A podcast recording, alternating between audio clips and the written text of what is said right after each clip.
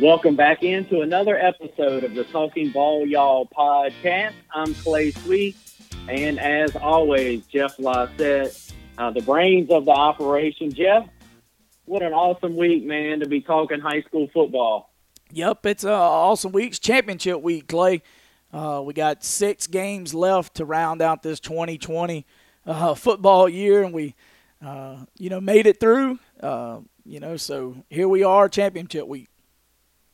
Yep, and uh, we need to start the program by thanking the Poplarville program. You know, listeners of this podcast from wherever they listen uh, probably get sick of us saying each and every week um, that we follow the Poplarville program, but we don't care, man. What a lot of fun this program has been to follow on the 4A level. They're going to treat us to a chance to call another state championship this Saturday morning at the vet. Jeff, if the listeners want to find the radio action. We'll have our sideline reporter Jason Baker has talked us into an hour long pregame, so we'll come on the air at 10. Can you tell our listeners, Jeff, where they can find that on the MixLR app? Yep, uh, it's a free download. If you haven't been following all year, if you just want to listen uh, to this game, haven't listened yet this year, it's the MixLR app, M I X L R. It's a free app, uh, free download.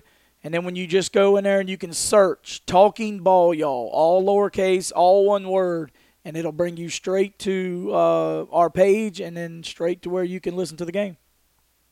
Yep, and like I said, that'll be a 10 a.m. Pearl River County Hospital pregame show, 11 o'clock kick. It'll be Poplarville versus Louisville for the 4A state championship. So now, Jeff, about tonight's episode what do we have in store for our listeners as far as the guest lineup? Who we starting with? Uh, starting with, we're going to start with the play-by-play of the Oak Grove Warriors. Uh, Mr. Carr Shannon's going to come on and uh, you'll hear him talk about the Oak Grove Warriors, the season leading up to this championship game, about playing in this game uh, before. Uh, so he'll give a great perspective from the Oak Grove Warriors. And then after that, we'll hear from Magee's head coach, Teddy Dyess uh, Coach Dyess, a guy that's won a couple state championships back in his days at Lumberton, and he comes in with an 11 0 Magee Trojans team that is uh, powered by the 3A Player of the Year, Mr. Chandler Pittman. So that should be a lot of fun on the 3A level, and it was great to visit with Coach Dyess. Who's in that three spot, Jeff? Yep, batting third is going to be head coach Chris Cutcliffe. Uh, that last name is no stranger to the head coaching ranks uh, in Mississippi and beyond. But Chris Cutcliffe is the head coach of the Oxford Chargers, who will be facing the Oak Grove Warriors for, I believe, the second straight year at the uh, Ace uh, State Championship. Yeah, it'll be a rematch of last year's ball game. Coach Cutcliffe and Oxford able to win that title last year. And then batting cleanup for tonight's episode, legendary Mississippi sports writer Rick Cleveland and y'all have heard me gush about Rick in the past and how much I appreciate all of his writing through the years. And um, boy, Rick can paint a picture with words like uh, few others. And so we always appreciate Rick taking time for our podcast and really giving a perspective on the vet, the venue of this year's state championship games there in Jackson. Uh, kind of go down memory lane a little bit on some key performances and state championships past. And then also, we got both he and Carr Shannon's thoughts on uh, the potential hire of Will Hall as the head football coach at Southern Miss. So all that's in store on these interviews. We always say this, and we truly mean it. We thank you for spending your time with the podcast. Uh, we are overwhelmed and grateful uh, for the amount of folks that have shown love to this podcast and that spend time listening to Jeff and I. So enjoy the episode. Your family's health is our mission. At Highland Community Hospital and in partnership with Forrest Health Systems, we are reshaping the mammography experience. We are the only facility in the region offering a 3D mammogram with the lowest patient dose of radiation, all with increased comfort and confidence. Our goal is quality care for you and your family through the compassionate application of advanced medicine.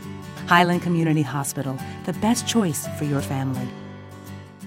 Now joining the podcast is the play-by-play voice of the Oak Grove Warriors, Carr Shannon. Thank you, Carr, for taking time for the podcast.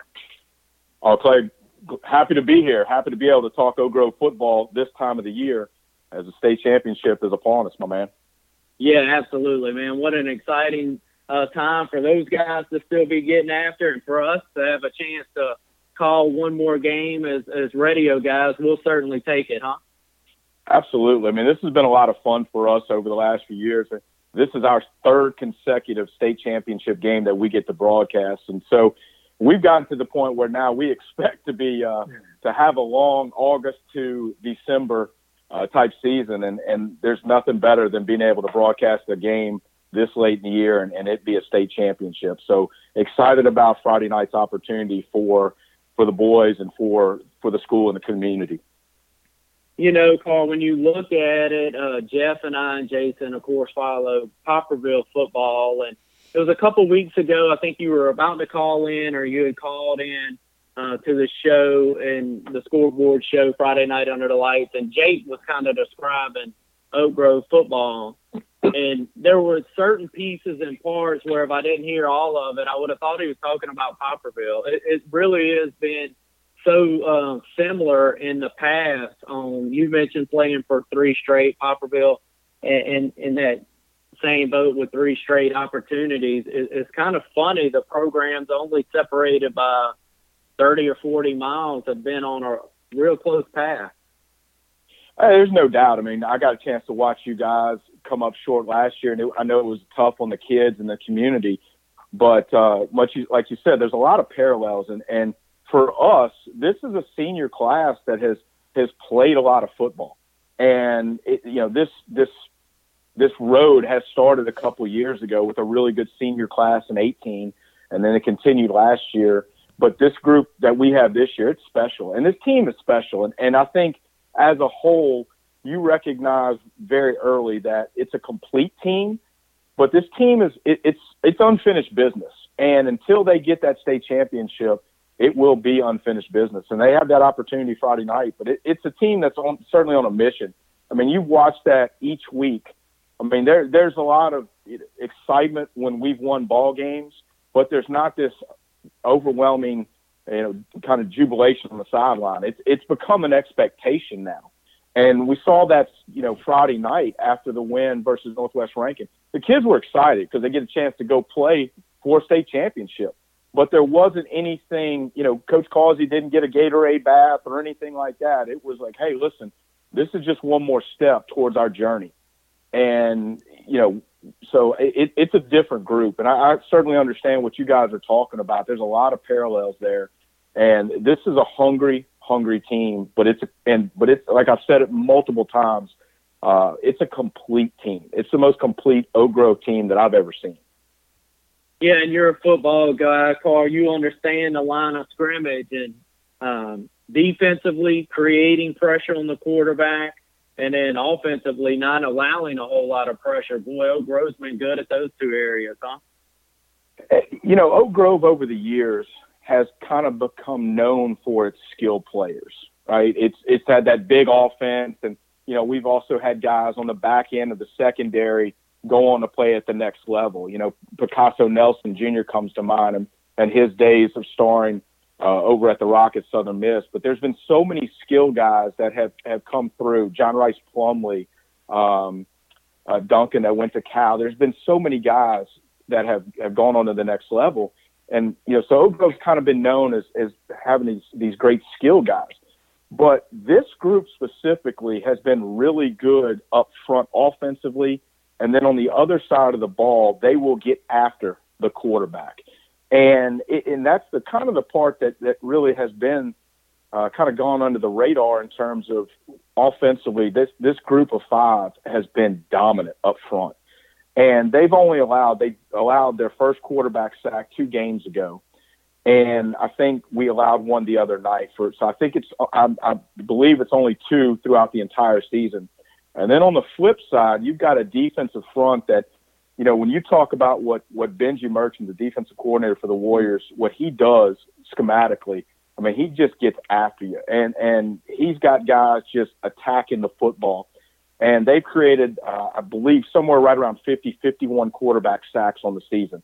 So that's a heck of a ratio when you look about nice. when you talk about the game, you know, again, the game has evolved and it's played in space, but it, the, it at the, you know, at the core of it, it is still a physical game, and the game is won and lost up front and in the trenches, and that is one of the reasons Oak Grove has been so good this year, guys.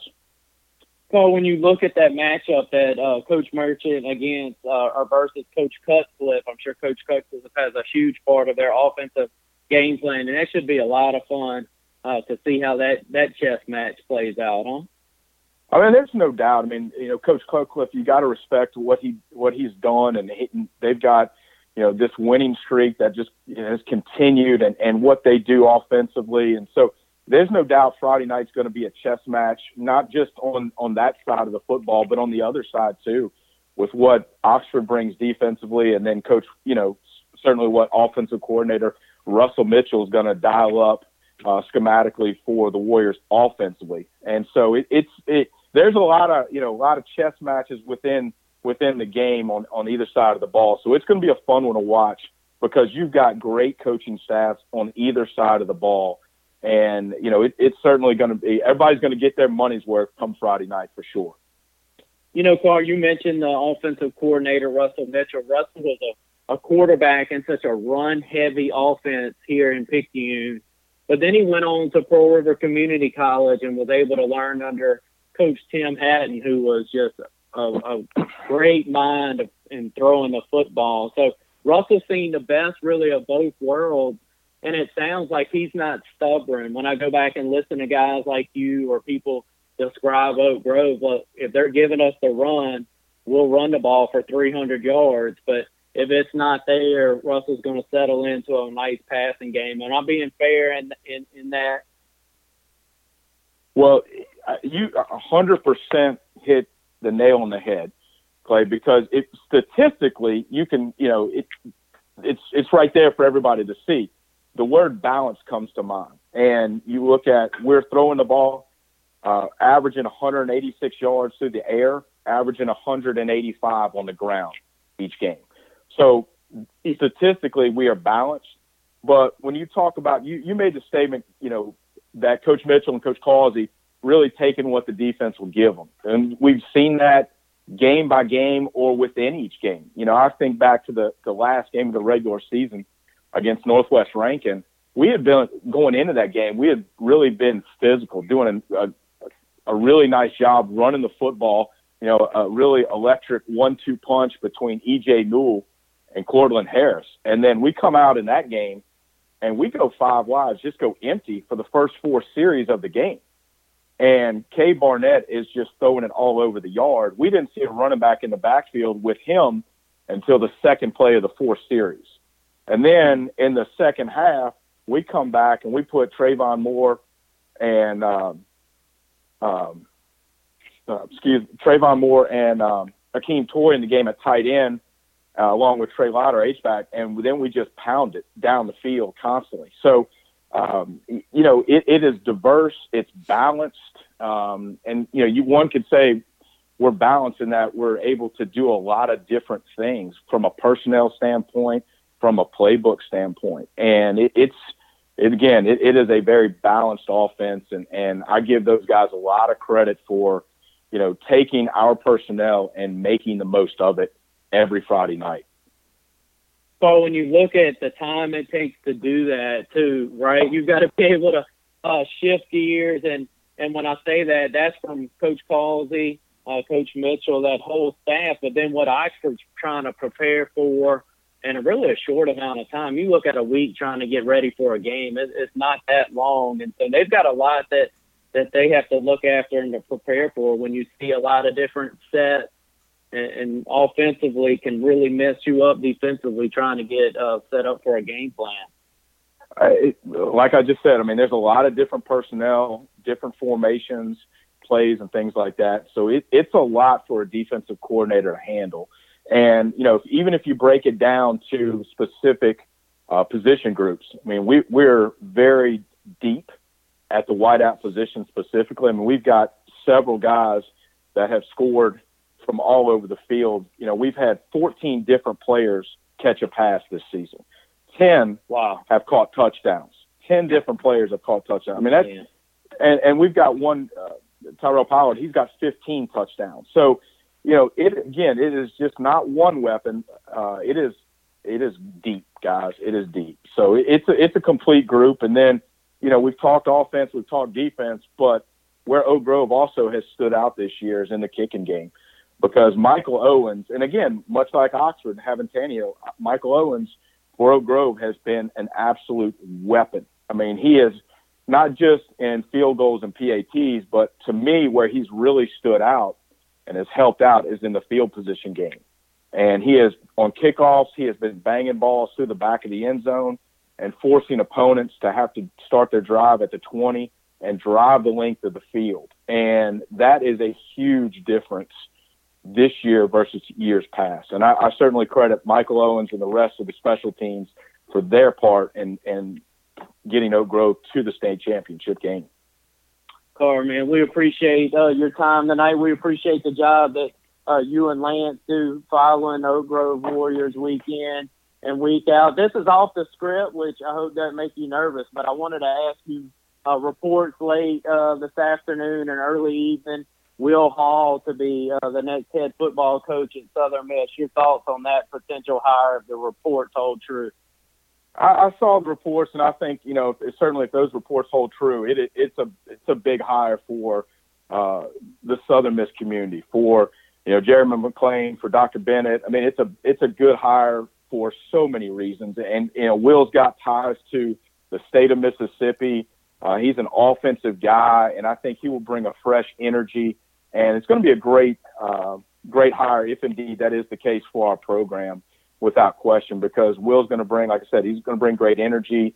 Uh, there'll be, um, uh, if you look at what he does offensively at Tulane, it is it's a uh, it's a pro style offense, and he's gotten the most out of his guys um, whether that's running the football or throwing it through the air. And, and you know, Southern Miss fans certainly got a taste of it hmm. earlier this year when when uh, Tulane uh, put up 66 on the Golden Eagles at home, uh, the highest point total ever surrendered by the Golden Eagles in the Rock. So uh, if, if you ever want to know what he's all about offensively, you certainly saw it that day uh, a couple months ago. So uh, I think it's going to be a, a has great potential if indeed that is the case. Uh, he brings a you know strong roots here in the state of Mississippi. Uh, you know, being a former um, standout at Amory High School, and and you know certainly his father is a legendary high school coach in the area. So it's um, it's it's definitely going to be a uh, a big win for the Golden Eagle community.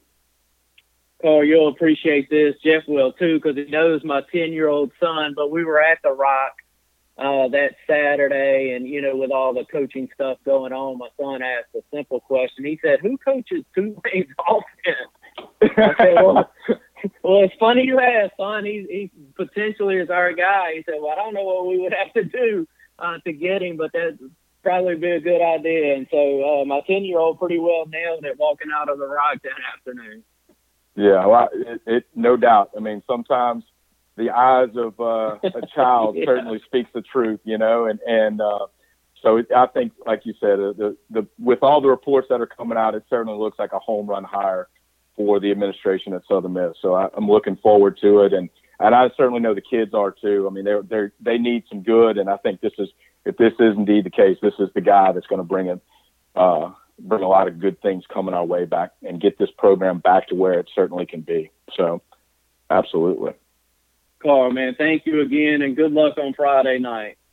Guys, we appreciate it, and, and listen. Anytime we can we can talk Oak Grove football, certainly uh, feel free to give me a call. And and um, as always, I always like to thank everybody that's that's taken the time to to watch our games every Friday night on our live stream. And you know, with Lance LaFan and and and Johnny Numbers and, and Austin Buchanan, our producer, and the, our students who do the filming, we we have been overwhelmed by everyone's responses from the from the live stream. So I just wanted to say thank you to everyone.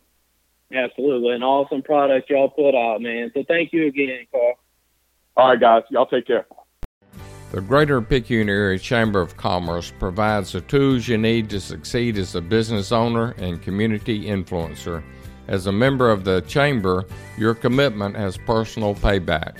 The Chamber offers numerous opportunities to get involved throughout the year whether it is through networking events, committee involvement, community programs, or special events.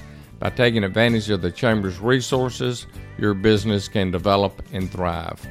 Visit us at greaterpicayunechamber.org or drop by our office, which is located at 201 Highway 11 North.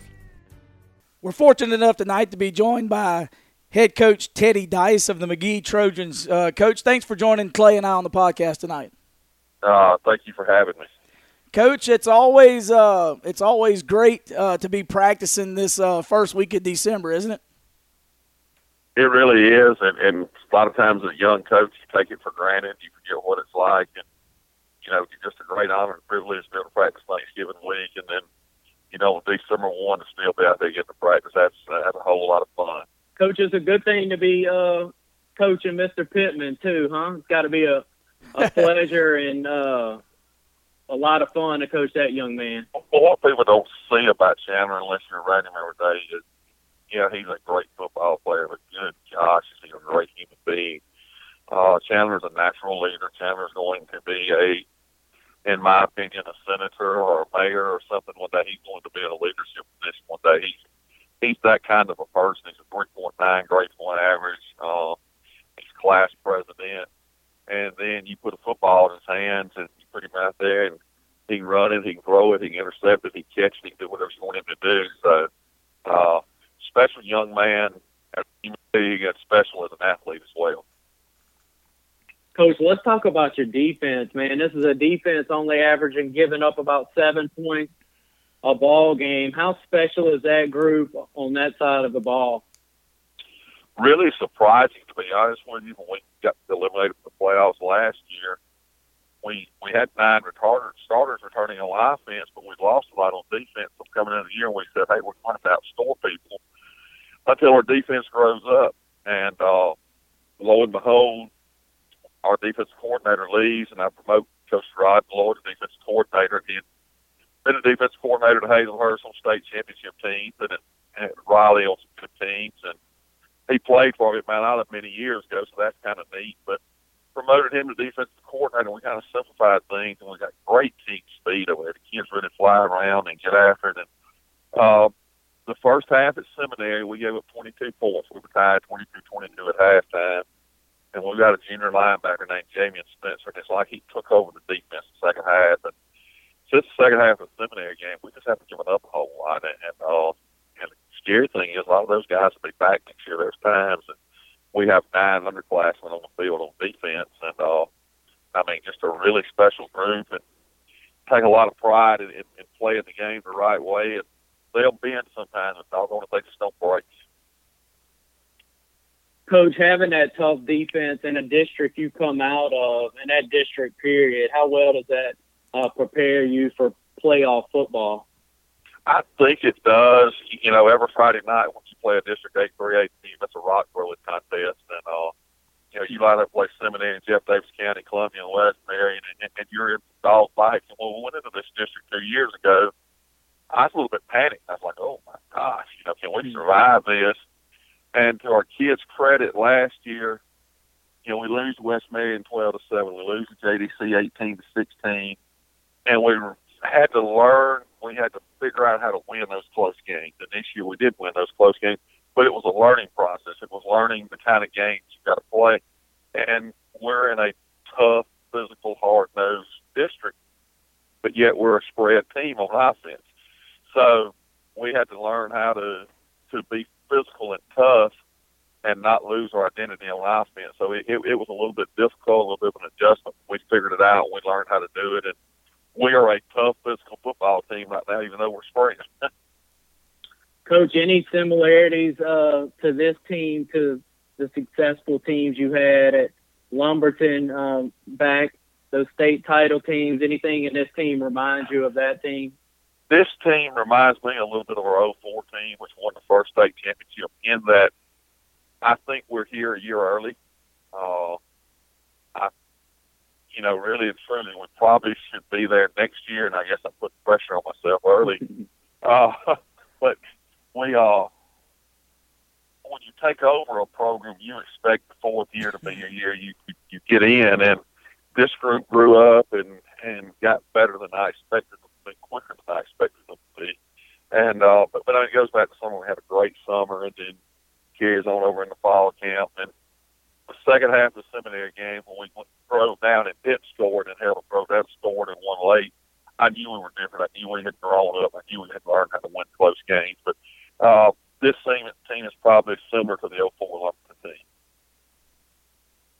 Coach, when you get a kid like Pittman, I mean that's a rarity, right? Like you, you probably haven't coached many kids like that. I can think of probably two or three from Lumberton that may be comparable uh, talent wise, but then you compare him uh, compare him with a guy like Frank. I mean that that's that's pretty brutal there, Coach. Frank's scary. Uh, I mean, he's a kid when we got here that I'll be totally honest with you. There were days I wanted to run him off because he was very immature.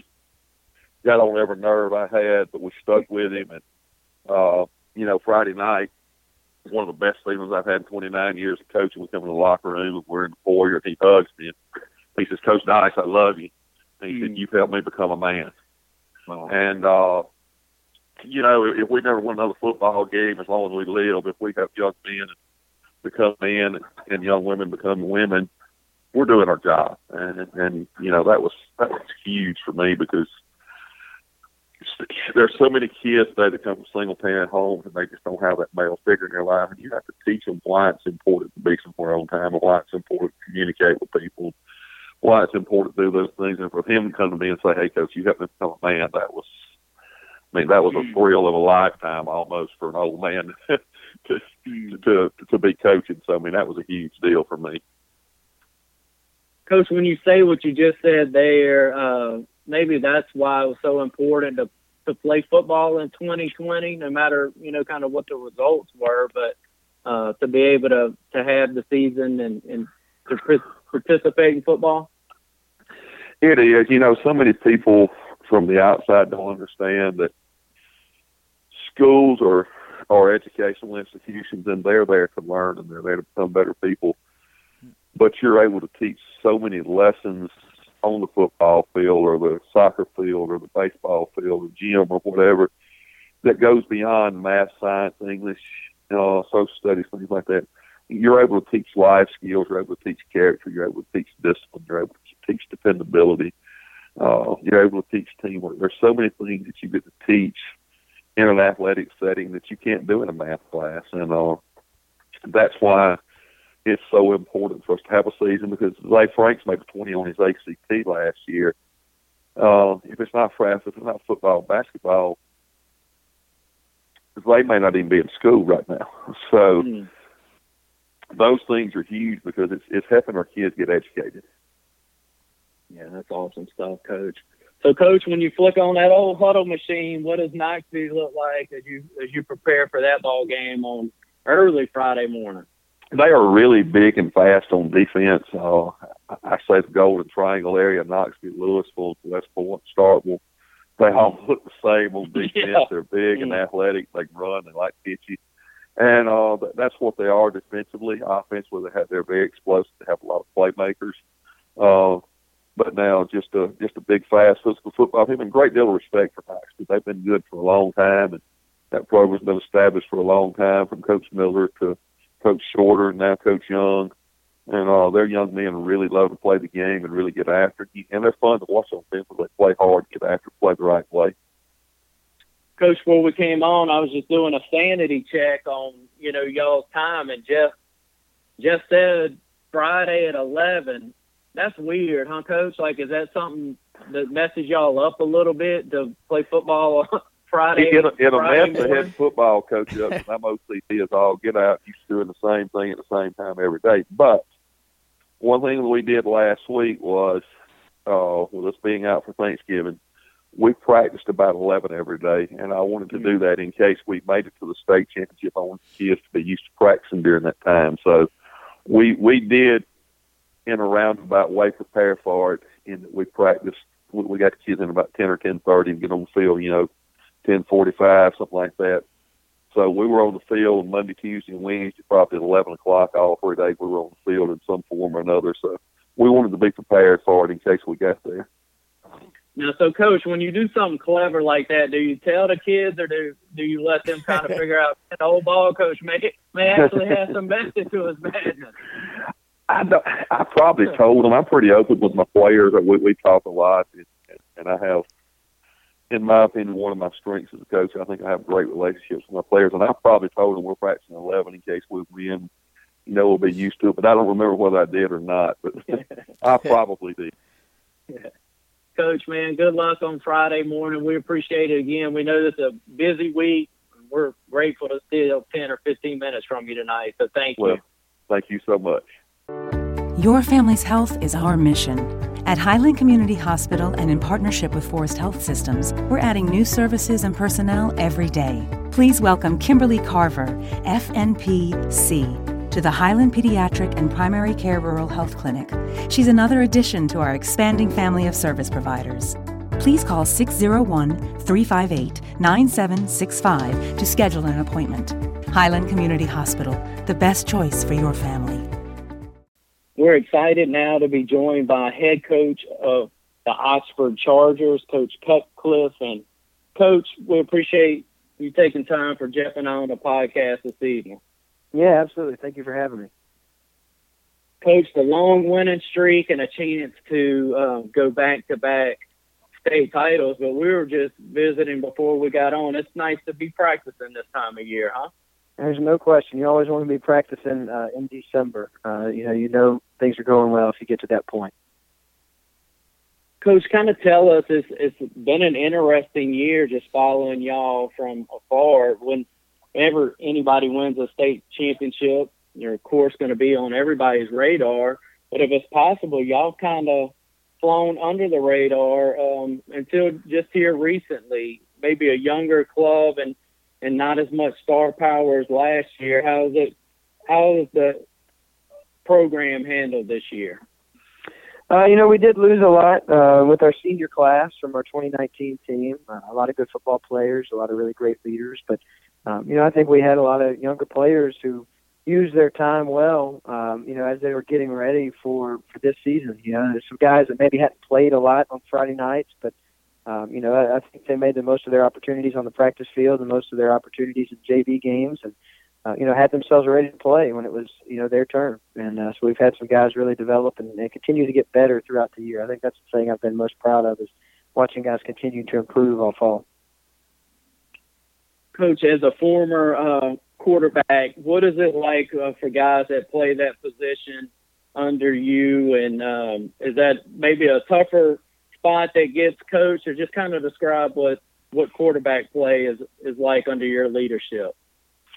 Well, we we do put a lot on our quarterbacks' plate. Uh, you know, I think we're we're going to expect a lot out of that position. Uh, you know, number one, in the way they conduct themselves off the field, uh, the way they prepare off the field, uh, the way they work in the weight room, what they do in the classroom, you know, really just just the whole picture that goes along with it, uh, you know, with being the quarterback. Uh, you know, but on you know, in our in our offensive scheme we do put a lot on their plate. Um, you know, and, and we've been different over the years. You know, our quarterback last season, John Moore, uh, ran for over a thousand yards and was our leading rusher and uh, did a tremendous job of that. And um, you know, that's not really a part of, of our skill set of our quarterbacks right now. So, you know, it's we're doing some different things, but uh, they've done a great job throughout the year with decision making. You know, whether it's making checks in the run game, uh, you know, with decisions about who to throw the football to, or whatever it may be. Uh, they've done a really good job of preparing themselves to play well.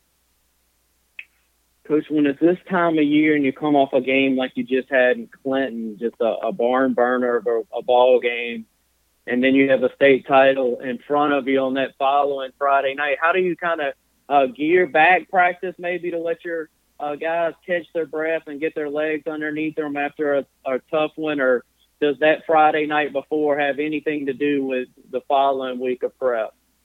Well, I think in 6A football, you know, week after week, you end up playing tough physical games, you know, and so, uh, you know, everybody is, is kind of beat up a little bit when you get to this time of year, but you also learn uh, how to handle that week after week, you know, because that's just the nature of, of 6A. And, um, you know, so we, you know, we're, we're pretty routine oriented. We kind of have, uh, the structure of our practice week, you know, and, and it really doesn't change a great deal whether whether it's week one or whether it's state championship week. You know, we're still going to do what we do in the weight room and, and on the practice field, and uh, you know, we don't we don't you know tackle to the ground a lot in practice, and, and we we've learned how to, to practice full speed uh, without necessarily being full contact, and I think that benefits us you know this time of year for sure.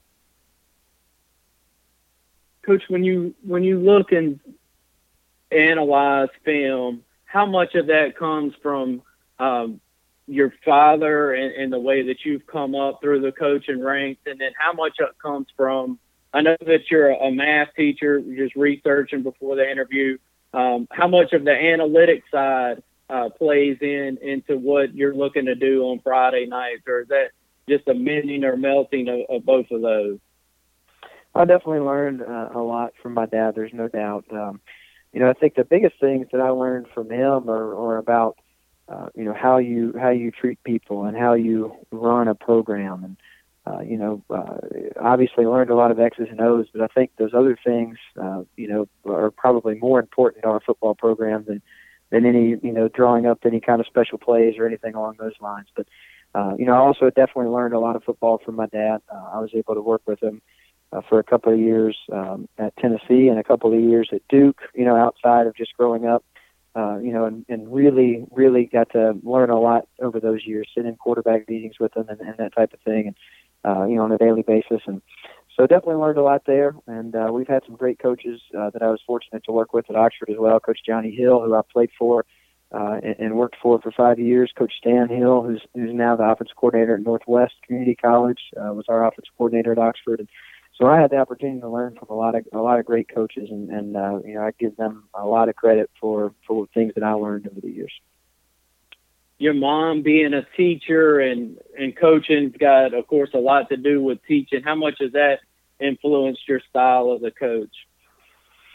Yeah, my mom uh, was a teacher for a long time. Uh, my sister is a teacher. Uh, you know, I have several cousins, aunts, uh, sister-in-law um, you know, a lot of a lot of teachers uh, in in our family, and so um, you know, I, I think that education has has always been valued uh, in in my house growing up, and uh, you know, definitely played a big part in my life, and and so you know, I do think that coaching high school sports, uh, you know, it's our our staff is made up of a bunch of great teachers, um, you know, who.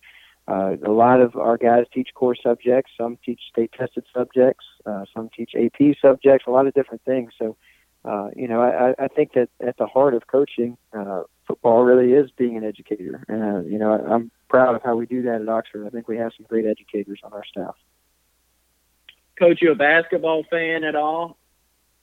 Uh, yeah, I guess a little bit. Um, you know, not, I, I don't, I don't watch a lot of it, I guess, but maybe a little bit. So I'm just getting, I'm a big Duke basketball fan. I was just saying, I, I'm taking it you've had the chance to experience Cameron and what that's like for a basketball game. I know that's maybe an odd question to ask you, but as, as we talked about Duke, and I know they've got a big one tonight, I was just wondering if you could describe that atmosphere. Yeah, you know, I got to go uh, when I was I was at Duke for two years, and um, so my wife and I went to to every game uh, for two years. We were uh, we were there uh, when they won the national championship. Wow. Uh, I can't remember if it was 2010 or 2011. Um, uh, with Singler and Scheyer and, and Nolan mm. Smith in that crew. And so we went to every home game that year. Went to the ACC tournament in Greensboro that year, and um, you know, there's really I, I don't think I've ever been in an environment like Cameron uh, when it gets going. You know, especially uh, for a Duke Carolina game. You know, that's that's a whole other level. Yeah. So full body paint, coach, or were you kind of back back in the back? no, I didn't. I didn't have the body paint. No, I was I was hitting up. Uh, up in the the you know, so camera in the upper section is kind of the, the you know the the chair back seats, the you know the older older people seats, I guess. The lower section near the you know near the floor is the, the student section. So I, I went down there with the, with them, unfortunately. All right, coach. So when you have a, a a rematch, of course you're used to playing your district opponents and some of your non-district year in and year out. Uh, but when the stakes are a state title, do you look at last year, the tendencies, and uh, like what does that do for you? Either team is an advantage for either one of y'all, or is it kind of a scratch there? You know, I think both teams uh, have a lot of new faces. You know, I mean, uh, I mean, you certainly look back at, at old games when you play somebody for a second time, but you know, a lot of times there's not that much carryover, uh, you know, from year to year just because there's new players, you know, and um, you know, so you, you just have to look at this year's team and, and what our players do well and see what their players are doing well, and just you know find ways that that matches up. Coach, man, we can't appreciate you enough for coming on. We know you got a billion things to be doing, and I had a question. You host or co-host a podcast in your own right? Yeah, I do. Um, I do with my uh, good friend uh, Dr. Hunter Taylor. He's a, a professor in the Ole Miss School of Ed, and he and I collaborate uh, with our football team uh, on our leadership council and our character development program that we do uh, with our football team here, and, and we host a podcast called the Coach and Doc Podcast, and uh, so that's that's been a lot of fun doing that. Yeah, that's certainly cool, Coach. And then besides from, and correct me where I'm wrong here, but besides from teaching algebra, also a leadership uh, class that you teach at the high school there. Could you go into a little detail on on what what what that entails? Yeah, I can. So uh, I'm actually not teaching it this semester, but we uh, we have a, a class called Personal Leadership um, at the high school that uh, utilizes a, a curriculum from a group called the Flippin Group, uh, based out of Texas. Uh, you know, a program that uh, called Capturing Kids' Hearts, and um, so they have a curriculum built, uh, you know, and really trying to develop some skills, uh, you know, in, in students, and, and we require our freshmen uh, at Oxford to either take that course uh, or take ROTC or be a part of something called AVID, which is another group that does a great job of teaching some of those skills to our students. So, uh, you know, just trying to teach them life skills that are going to benefit them, uh, you know, about whether it's, uh, you know, about their, their attitude, their work ethic, uh, handling adversity. I mean, so many different great lessons that'll benefit them throughout life. So that's definitely a fun class to teach. And uh, I think our students at Oxford have really enjoyed that over the years. Yeah, and when you get a year like 2020, uh, thrown in the mix. All those tools in a toolbox certainly come in handy, huh? No doubt about it. Coach, man, good luck, and we appreciate you joining us, taking this time from your schedule tonight. Absolutely. Thank you for having me. Thank you, Coach. Your family's health is our mission. At Highland Community Hospital and in partnership with Forrest Health Systems, we offer a wide range of healthcare options. From our internal medicine clinic to advanced surgery and emergency services, from the Highland Center for Women's Health to our primary care and pediatric clinic, our goal is quality care for you and your family through the compassionate application of advanced medicine. Highland Community Hospital, the best choice for your family. We are honored once again to be joined by Rick Cleveland. Of course, Rick Cleveland, a legendary sports writer in this state and currently a columnist with the Mississippi Today. Rick, thanks for taking time for the podcast. Uh, it's great to be back with y'all. Rick, let's start the week after uh, Thanksgiving. Historically, this is the week for state championships, and somehow in this crazy 2020, uh, this event's going to take place at the vet on Friday and Saturday. Uh, first of all, your thoughts on us making it this far with high school football? Well, we've you know it's been a stop and start, uh, a lot, lot of roadblocks, uh, but they got they got here, and uh, and you know this will probably be the safest venue they could play it in.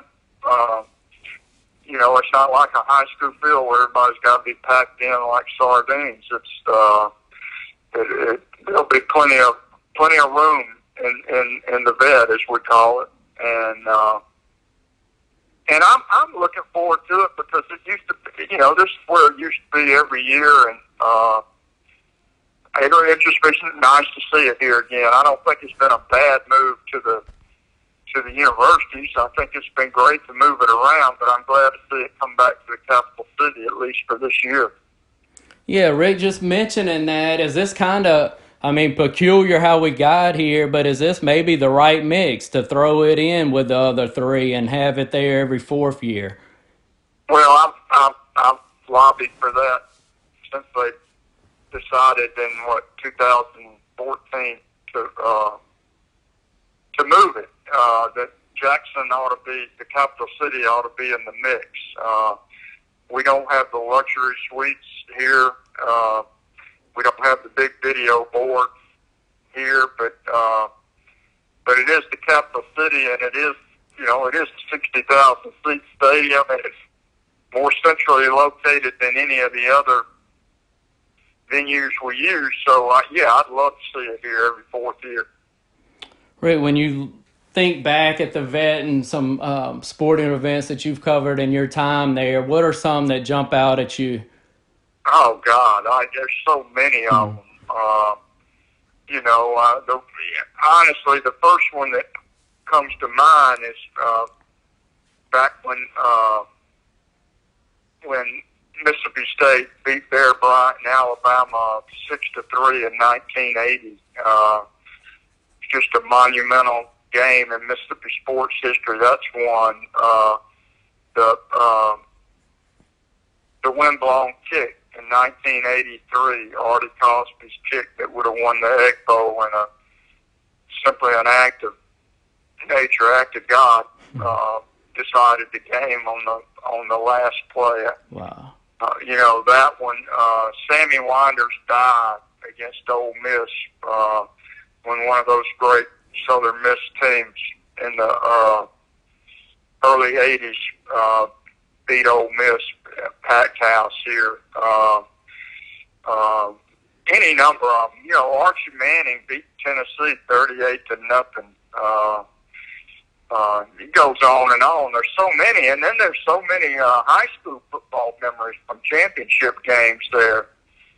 Um, you know, I remember uh, some a lot of one A games, Weir versus Mize, and games like that. But I also remember, you know, a, a six A game, or maybe it was five A back then. But Madison Central played Provine, kind of a city versus the suburbs game, and I'll never forget it. It was a late game. It was the night game, and uh, Madison Central won, and I think it was like you know three or four touchdowns to one. And after the game, I had about 30 seconds to do the interview, and I remember asking Matt Mike Justice, the Madison Central Hmm. coach and a Mississippi legend. I remember asking him, "Hey, "Hey, Mike, I only got a minute. You know how many passes you threw tonight?" And he stared at me, and, he, and I could see him thinking, and he said, "Well, I know this. If we threw one, it was a damned audible."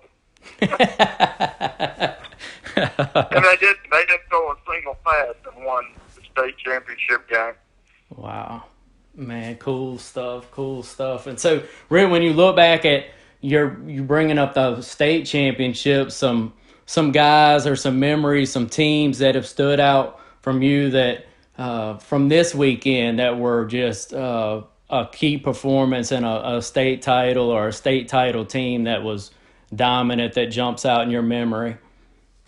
Well, I mean, you know, I remember, I remember Steve McNair covering him uh, in a state championship game. Uh, he was a 15-year-old sophomore, and uh, at Mount Olive, and he just, uh, he just, he kicked off through the end zone to start the game. He never came out. He threw a touchdown. He ran a touchdown. He made every tackle. It seemed like and made the winning play to win the game. Um, I remember writing the, the last line of the column was Stevie McNair. Remember that name because they called him Stevie back Yeah. then.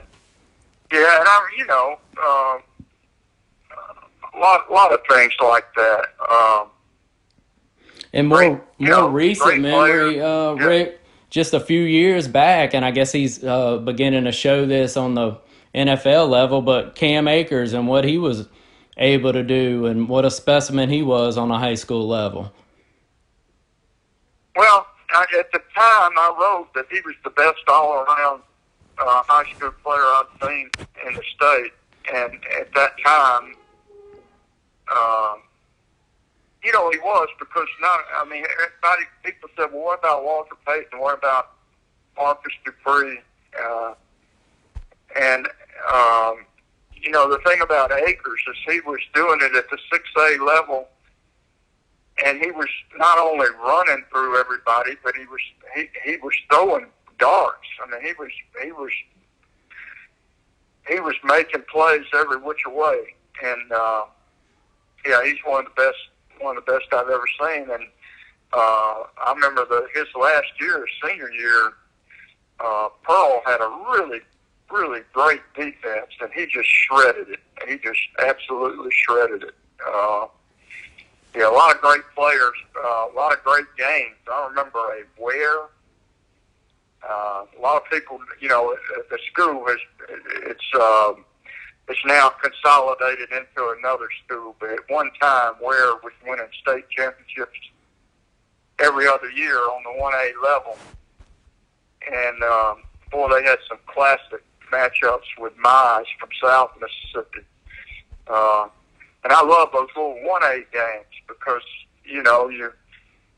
It, it, it's not that unusual to see a 120 pound linebacker mm-hmm. or a 100, 140 pound pulling guard, and uh, and and they're kids that that would be you know just walking the hallways right. at six, five, and six A schools, but they're playing and they're and it's um, you know, they're playing in the most important game of their lives, and the whole town's sitting up there in the stands rooting for them, and it's a, it's a, uh, it's a special thing. Yeah, and on that one A level this year, I guess uh, Biggersville, I believe it is, gets a chance for their uh, first state championship. So that's a, a cool storyline in the one A ball game this year. Well, and they're playing against a team that seems like they're here every other year. Mm-hmm. You know, Lumberton. Uh, Biggersville is a great story. In fact, I'm, I'm going to have a column. I think it's going to come out tomorrow um, on Mississippi Today about Biggersville, and uh, this will be their first time to ever. I mean, they've already surpassed anything they've ever done in football, but they've never gotten past the second round before and just uh, hmm. this is uh, the coach's. This is his his uh, fifth year, and when he inherited the program, he had eight players. Wow, eight mercy. And and they went. They somehow won four games.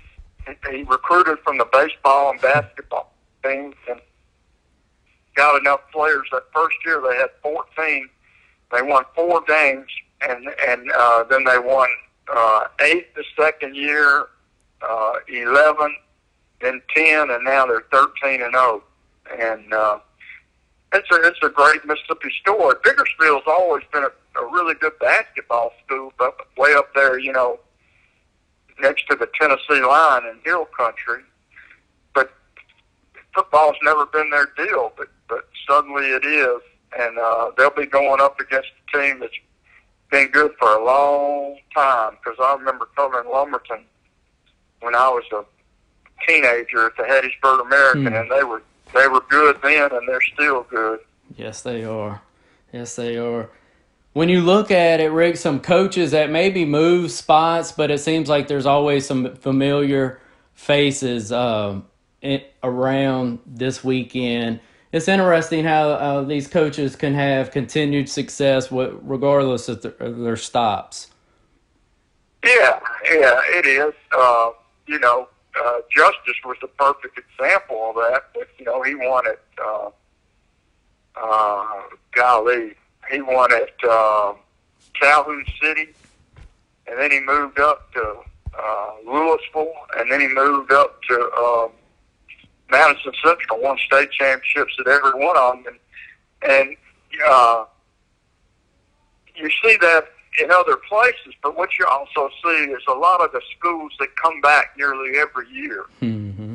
Uh, the, the players' names change, but and the coaches may change, but you see those same schools that, that have the great football tradition. Uh, you know, schools like well, West Point is to me is the epitome. They, uh, I think overall it'd be hard to say that they're not the best high school program in Mississippi. I mean, they.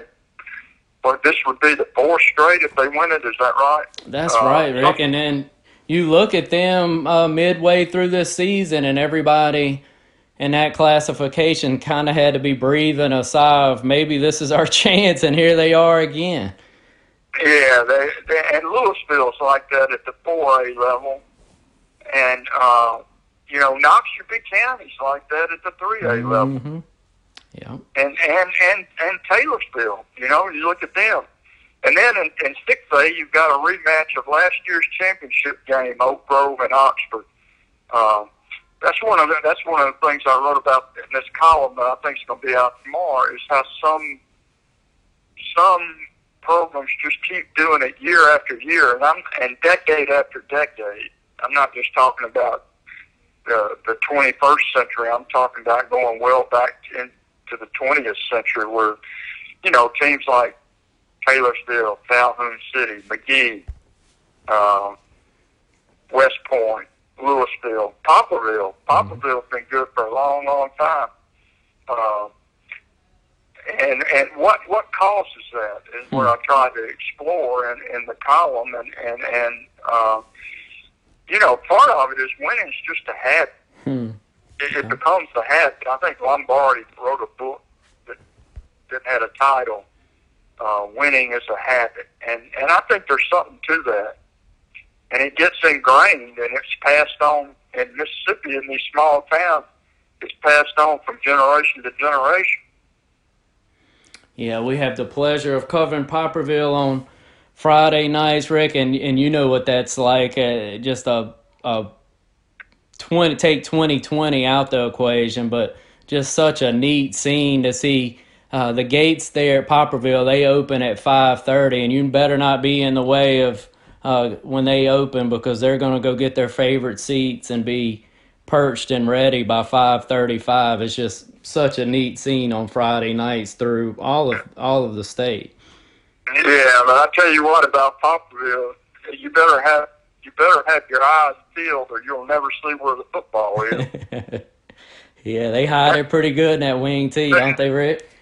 Well, it's, it reminds me so much of the single wing because you never, you know, it's uh, can't figure out who's got the ball, uh, and uh, yeah, it, it, it is so much like back in the fifties when when a lot of teams were still running the single wing, and then there were there came a time, you know, in the '60s when there would just be one team in every part of the state that ran the single wing, and it was it was a real pain to have to play them because you couldn't replicate in practice. You can't get a you can't get your scout team in one week to replicate that that that style of play. And so it would always take it would always take the team the opponent at least half the game before they could even figure out who had the ball. Yeah, that's interesting. You know, their matchup with Louisville this this weekend was maybe the best uh, game of the weekend two years ago. Um, so should be Oh, a fine matchup again Saturday. Yeah, it was it was a terrific game two years ago. Uh, but I liked every one of it. I liked every one of these matchups. Um, you know, I'm the Oak Grove Oxford matchup at six A will be well. It was a great game last year. It'll be a great game again. The guy at uh, the guy at Oxford. Well, I know you know the, the guy at Oak Grove. Drew Paul's a great coach, but hmm man, I'm telling you, uh, Chris Cutcliffe is one of the best young high school football coaches I've ever seen. Man, he is really, really. I mean, he, he gets it naturally, but boy, he is a really fine football coach. Yeah, we plan to visit with him in just a, a few minutes. Rick, he's our next interview, and I was just researching um, to interview him, and the piece I guess that you kind of uh, alluded to in a story last year was his mom being a teacher, and when you think of him, you think, well, he's followed in his father's footsteps, but reading more about him, he may have followed just as much in his mother's footsteps, huh? He absolutely did. He, uh, I've talked to other people in Oxford. I've talked to kids who had him as a teacher, and and I've talked to parents whose kids had him as a teacher, and they talk about, you know, what a great teacher he is. But you know, let's face it. You know, great coaches are great teachers, especially at the high school level. If you're not teaching in, in high school football, you're not winning. That's for sure. Yeah, that's a good point.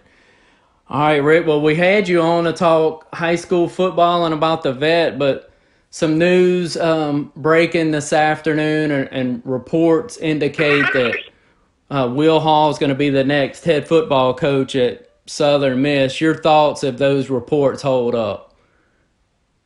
Well, again, I, I, I know it hadn't been confirmed yet. I knew he was going to be a leading candidate for it, and I, and I, I think they, I think Southern Miss would be crazy if he wasn't, if they weren't looking at him because uh, uh, he does seem a really natural fit to the job. He's, uh, I think he's been recruiting South Mississippi better than anybody here lately. That's true. Uh, he's getting a lot of players that Southern Miss used to get down at Tulane. Uh, he he's you know he knows everybody in Mississippi. He, his daddy's one of the most successful high school coaches in, in Mississippi history. And he also, you know, another thing that I think factors in his favor is he has run the whole show before. He's taken two schools that uh, in the Gulf South Conference, which is a by far the best Division 2 mm-hmm. league in the in the country, and he's won. And he's won at places that didn't win before. And uh, so, if, if he's the guy, I think they're making a a, a, a good hire. I've, I've talked to several people in the in the uh, college coaching business who who really who really think highly of him. So if, if he's if he is the hire, I think they're making a good one. I, you know, I think that the Southern Miss folks ought to feel good about the number of people who wanted that job. That's right. You know, I mean, there there there are a lot of a lot of good coaches that were really uh, trying to get the job that uh, that that apparently aren't going to get it. So, uh, you know, it's a place where people have won before. It's a place that's in the middle of a whole lot of football players. Um, yes, there's some parts of the facilities that need to be better, but they do have a winning tradition, and uh, uh, it's a job that people still. It's a, it's a it's a good college football job, and I think he's a good choice for. Yeah, and I think some of the attraction, Rick, maybe the boss that you'd be working for, and uh, Jeremy McClain, and and his leadership and the way he's led through some absolute weirdness through this year. Well, I would put the weirdness of this Southern Miss football season against any one that's ever happened in history of the of, of the sport. I yeah. mean, what you had three three head coaches, how many canceled games, double digit schedule changes, uh, three starting quarterbacks. Uh, I mean, it could it, it can't get any more weird than it has been. I'll say this for the interim guy, the, for the interim coaches, the guys that have hung around it, they're still playing hard. Yeah. I mean, it would have been it would have been really easy to lose this team, and I've seen, you know, to, for for them just to throw in the towel, mm-hmm. and I've seen it happen under a lot uh, less. Um, weird circumstances than this. I mean, I've seen teams not have to deal with nearly as much as this team has had to deal with that gave it, that threw in the towel. And, and they're still playing hard. They're not very good, but, but you know, but they're still they're still trying, and there's something to be said for that. Sure, sure. Well, Rick, we appreciate it as always, man. We can't thank you enough for what you've done for this podcast, and we look forward to seeing you from a distance uh, this weekend. So okay, buddy, y'all y'all take care. I'm looking forward to that uh, that uh, 4A game too. All right, Red. Well, thank you, man. All right, take care. Bye bye.